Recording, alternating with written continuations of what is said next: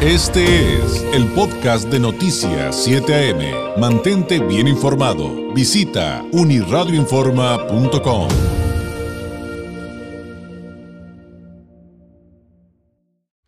En los últimos días, conforme hemos ido entendiendo un poquito más a fondo el fenómeno migratorio, porque es muy dinámico, em, ya ve que nos hemos encontrado con los casos de desplazados que ya decidieron no cruzar a la Unión Americana y que dicen vamos a buscar quedarnos en México y muchos de ellos están efectivamente, sobre todo haitianos, pero muchas otras nacionalidades también, han decidido buscar el camino para eh, pues buscar que su estancia sea en territorio mexicano. Y como le digo, muchos de ellos quieren quedarse en Baja California. Hay, en el caso, por ejemplo, de los haitianos, estábamos platicando justamente ayer acerca de quienes han sido integrados a la industria y ya tienen trabajo en las maquiladoras y han resultado tan excelentes trabajadores los desplazados de varios orígenes, pero sobre todo los haitianos, que son los que más le han entrado a este tema. Eh, que ya han conseguido incluso ascensos, ya se han convertido en supervisores, en coordinadores. Pero, eh, ¿cómo entender el actual fenómeno migratorio? Eh, por ejemplo, en el caso de las personas y familias haitianas, cuando no vienen de Haití, que ese es otro tema del que hemos tratado de entender un poquito más, ellos ya no tienen vida en esos lugares, vienen de otras naciones y hoy por hoy eh, traemos el tema a la mesa eh, con la coordinadora de la clínica jurídica del Instituto para las Mujeres en la Migración AC, IMUMI, la maestra Lorena Cano Padilla. Ella es maestra en Derechos Humanos por la Universidad Iberoamericana, licenciada en Derecho por el Instituto Tecnológico Autónomo de México, el ITAM, y tiene estudios de Derechos Humanos y Derecho Comunitario en la Universidad Carlos III de Madrid. Coordinó el Centro de Acceso a la Justicia del ITAM, coordinadora del área legal sin fronteras del IAP, abogada senior de la Clínica Jurídica para Refugiados en la Universidad Iberoamericana de la Ciudad de México. Fue directora de repatriación humana en el Instituto Nacional de Migración y hoy vamos a hablar acerca de la protección efectiva, el caso de familias haitianas provenientes de Chile y Brasil con necesidades de protección en México. Maestra Cano, ¿cómo está? Muy buenos días. Hola, ¿qué tal? Muy buenos días. Muchas gracias por el espacio. ¿Cómo entender el, fenómeno, el fenómeno migratorio actual, maestra, en este sentido que ustedes plantean y que también implica entender las responsabilidades de organismos, por ejemplo, como la Comar, y específicamente hoy vamos a hablar de los haitianos, aunque sabemos que el, tema migratorio es mucho más amplio que yo, pero, pero hoy nos vamos a enfocar en eso. ¿De dónde partimos para entender lo que hoy por hoy sucede con estas personas y familias enteras que, que tienen origen haitiano? Claro, mira, sí, como, como bien apuntas, el fenómeno migratorio es mucho más amplio, pero eh, IMUMI se ha concentrado en, este, en esta semana en justamente analizar cuál es la situación de las personas haitianas que se encuentran en México, que pretenden cruzar Estados Unidos y por qué y de dónde vienen, ¿no? Entonces, eh, una cuestión me parece que sumamente importante es entender por qué estas personas huyen, ¿no? Salen de sus países y por qué se consideran refugiadas más allá del terremoto del año 2010, ¿no? que fue una devastación absoluta de, de, la isla, se, se, cuentan entre 200 mil y 300 mil eh, muertos ¿no? a, partir de este terremoto. También tenemos que entender que hay una historia de crisis política y económica eh, pues, brutal ¿no? en la isla. Desde 1804 que se independiza de Francia, eh, para lo que le costó 122 años eh, pagar esta deuda por su independización. Han pasado por más de 33 golpes de Estado. Eh, hasta los 90 fue que celebraron sus primeras elecciones democráticas y bueno, pues sin dejar de mencionar el asesinato de su presidente este año, ¿no? Entonces, bueno, pues toda esta crisis pues lo que hace es expulsar de una manera eh, obligada a las personas que viven en esta isla para buscar no mejorar su vida, sino preservar la vida, ¿no? Entonces, eh, pues aquí el análisis que hemos hecho es que eh, en un primer momento las personas haitianas han buscado migrar hacia Chile y Brasil, en donde pues han pretendido eh, pues poder reintegrarse, ¿no? reiniciar su vida, pero pues en un primer momento ellos analizan que pues no ha sido la, la opción, ¿no? ¿no? No ha sido la opción y no es por otra razón, sino porque, por ejemplo, en Chile la legislación es sumamente restrictiva eh, con el tema de inmigración Y en el 2018, pues todavía se, se acentuó muchísimo más estas restricciones. Hasta la fecha no se cuenta con un registro de que Chile haya reconocido esta protección como en condición de, refugiados a, las personas haitianas hasta el momento. Y de hecho, a partir de 2018, iniciaron un plan que le llamaron Plan Humanitario de Regreso Ordenado. Y este plan, pues no es otra cosa sino ofrecer a los haitianos y a las haitianas que regresaran a la isla con una restricción de nueve años para no poder ingresar a, Chile de nuevo, ¿no? Y eh, pues durante su estancia allá, pues únicamente se les otorgan visas temporales de uno o dos años máximo y después tienen que abandonar el país de una manera obligada y por ley. Eh, en el caso de Brasil, ¿qué ha sucedido? Eh, en el caso de Brasil hubo mucha oferta de, empleo, ¿no? A propósito del Mundial del 2014 y los Juegos Olímpicos eh, que de Río de Janeiro en el 16. Entonces, pues muchas personas entraron, tenían empleo, ¿no? Eh, las cosas pues parecía que iban bastante bien. De hecho, tenemos registros que entre 2010 y 2018 eh, 128.968 personas originarias de Haití entraron a Brasil. ¿no? Pero, ¿qué pasó después de estos, eh, del Mundial y de los Juegos Olímpicos? Pues Brasil entró en una recesión económica importante y eh, se empezaron a ver fuertes episodios de discriminación y xenofobia en contra de las personas haitianas. ¿Por qué? Porque la población brasileña pues asociaba la recesión económica con la migración masiva, le llamaban, de, de, estas personas, ¿no? Entonces, pues hubo fuertes episodios de violencia, crímenes, ¿no? Inclusive la quema de un albergue situaciones que pues obligan a las personas a seguirse moviendo en estos flujos migratorios, ¿no? Ahora, eh, ¿qué pasa eh, en México? ¿no?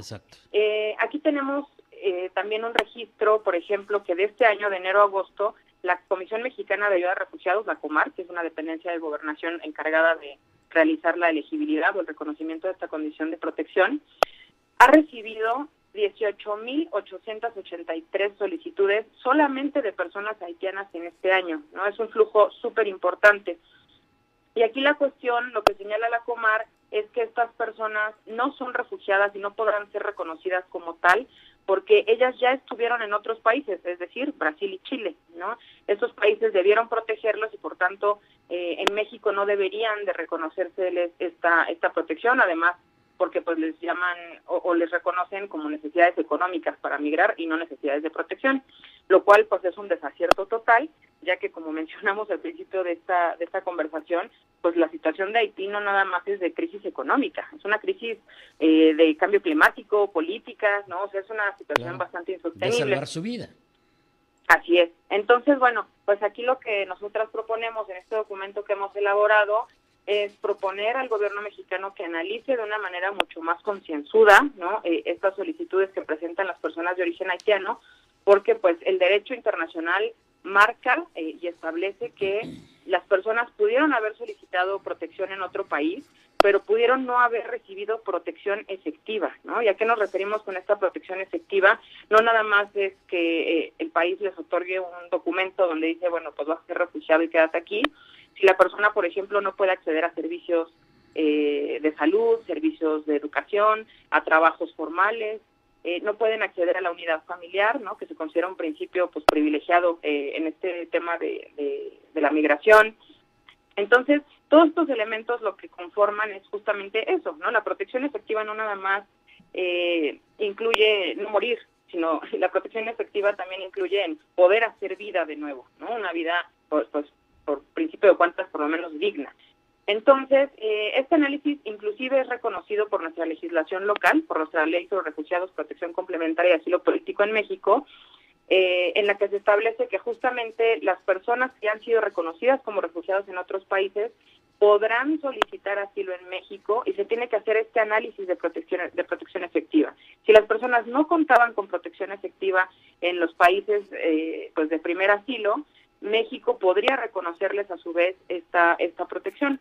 Y para finalizar a lo mejor este primer eh, bloque de información, mencionar que Naciones Unidas para los Refugiados, dentro de las soluciones que, propone para las personas refugiadas, tiene como uno de los eh, elementos el reasentamiento. El reasentamiento es el movimiento de personas refugiadas de un país a un tercer país cuando no han logrado la protección efectiva. Eh, de 2000 al 2010, el ACNUR ha reasentado, es decir, ha movilizado refugiados de un país a otro por 810.400 personas, ¿no? Del 2010 al 2020, 1.1 millón de personas refugiadas fueron reasentadas, pero para el 2019 solamente un por ciento de la población reconocida como, como refugiada en el mundo, no estas son cifras globales, ha sido movilizada o reasentada. Entonces, bueno, eh, otra de las preguntas que de pronto nos hacemos es ¿por qué, por qué todos a, Estados Unidos? ¿E, ¿El American Dream sigue ahí vigente? Pues sí, no, ¿no? O sea, hay muchas personas, nosotros también hemos ya hecho bastante investigación, muchas personas están ubicando como una opción de estancia México. México tradicionalmente era un país de tránsito de, personas migrantes, pero cada vez se está volviendo más un, país de acogida, ¿no? De, de país de asilo. ¿Qué sucede cuando las personas están aquí? Pues los recibe el crimen organizado, la Guardia Nacional, no hay documentación migratoria, no hay capacidad de las autoridades para responder a estas necesidades. Estamos recibiendo personas que Estados Unidos nos expulsa. Entonces, pues esto se hace insostenible, las personas no acceden a derechos y a garantías y pues lo que hacen es tomar la decisión de seguir el camino. Es por eso que muchas personas continúan con esta idea de seguir Estados Unidos, no es que todas vienen con esta primera idea o la idea inicial de, llegar hasta allá. Claro. Ahora, eh, cuando hablamos de este punto en el que se establece la obligatoriedad de analizar la protección efectiva, aun cuando hayan pasado por otro país, eh, maestra, y, en, y en el caso de estas personas y familias haitianas que buscan protección en nuestro país, e, es algo que tendría que ser parte de un proceso, eh, no, sé cómo explicarlo, automatizado, o necesitarían asesoría estos desplazados para exigir ese derecho. Ok, bueno, eh, sí, lo que tendría que suceder, ¿no? El mundo ideal, lo que tendría que, eh, que indicar es que la Comar tendría que eh, ingresar procedimientos de elegibilidad, o sea, procedimientos de la condición de, refugiado, como de cualquier otra persona, ¿no? Eh, tienen que iniciar este proceso, darles una constancia de que están solicitando asilo y hacer entrevistas individuales. En estas entrevistas individuales, pues se descargan todas las pruebas que las personas deben aportar para demostrar que no han recibido esta protección efectiva en otros países. Y sí, por supuesto, también se ha demostrado que las personas que no cuentan con representación legal, pues tienen mucho menos probabilidades de ser reconocidas como refugiadas, aun cuando sí tienen elementos de, de, temor de regresar a sus países porque su vida, su libertad o su seguridad se ven amenazadas en estos países de origen, ¿no? Entonces, eh, aquí un problema pues muy grande es que este derecho es un derecho internacional humanitario, es decir, se otorga de una manera gratuita, pro bono, no, no, no hay prácticamente abogados privados que lleven estos mm. procesos en México. Somos organizaciones de derechos humanos las que representamos a las personas y obviamente pues no nos damos abasto o no estamos en todos los lugares en donde las personas solicitan asilo, ¿no? Y otro tema aquí importante, eh, me parece que es como 1% de la población solicitante en México que cuenta con una representación legal, ¿no? Todas las demás personas pues van solas, es como el equivalente a ir a juicio sin abogado, ¿no? Claro, eh, los hace todavía más vulnerables.